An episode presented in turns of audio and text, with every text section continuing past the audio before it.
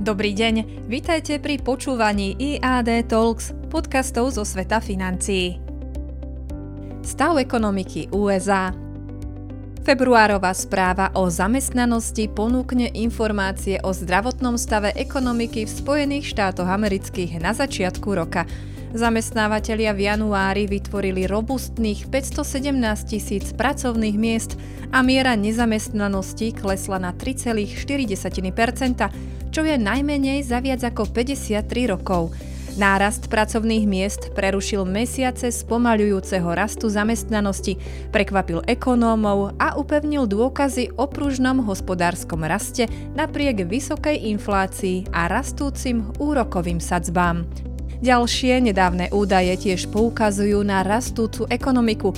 Spotrebiteľské výdavky v januári vyskočili a inflácia sa zvýšila. Obchodná aktivita vo februári taktiež ožila. Piatková správa o zamestnanosti Ministerstva práce pomôže ukázať, či januárový nárast náboru bol anomáliou alebo začiatkom ekonomického zrýchlenia.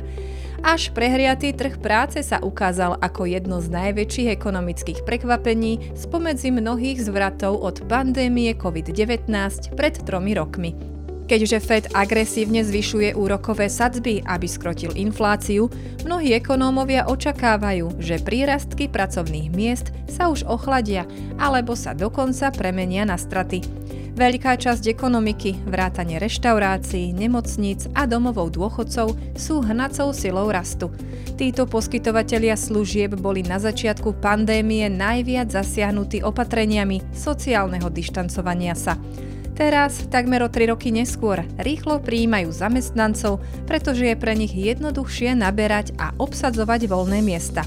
Nové pracovné miesta viac než len kompenzujú škrty ohlásené veľkými zamestnávateľmi, akými sú materská spoločnosť Google Alphabet, Amazon a ďalšie, hlavne technologické spoločnosti. Zamestnávateľia počas troch mesiacov končiacich v januári vytvorili v priemere 356 tisíc pracovných miest mesačne. Ekonómovia v prieskume denníka The Wall Street Journal odhadujú, že zamestnávateľia vytvorili vo februári 225 tisíc pracovných miest a že miera nezamestnanosti zostane na úrovni 3,4% Spoločnosti v mnohých odvetviach, vrátane sektoru bývania a automobilového priemyslu, doteraz naďalej naberali zamestnancov aj napriek vyšším úrokovým sadzbám. Vyššia miera participácie pracovnej sily by mohla pomôcť spoločnostiam obsadiť voľné pracovné miesta a čeliť rýchlo rastúcim zdám, čím by sa trh práce lepšie zosúladil s cieľom Fedu znížiť infláciu.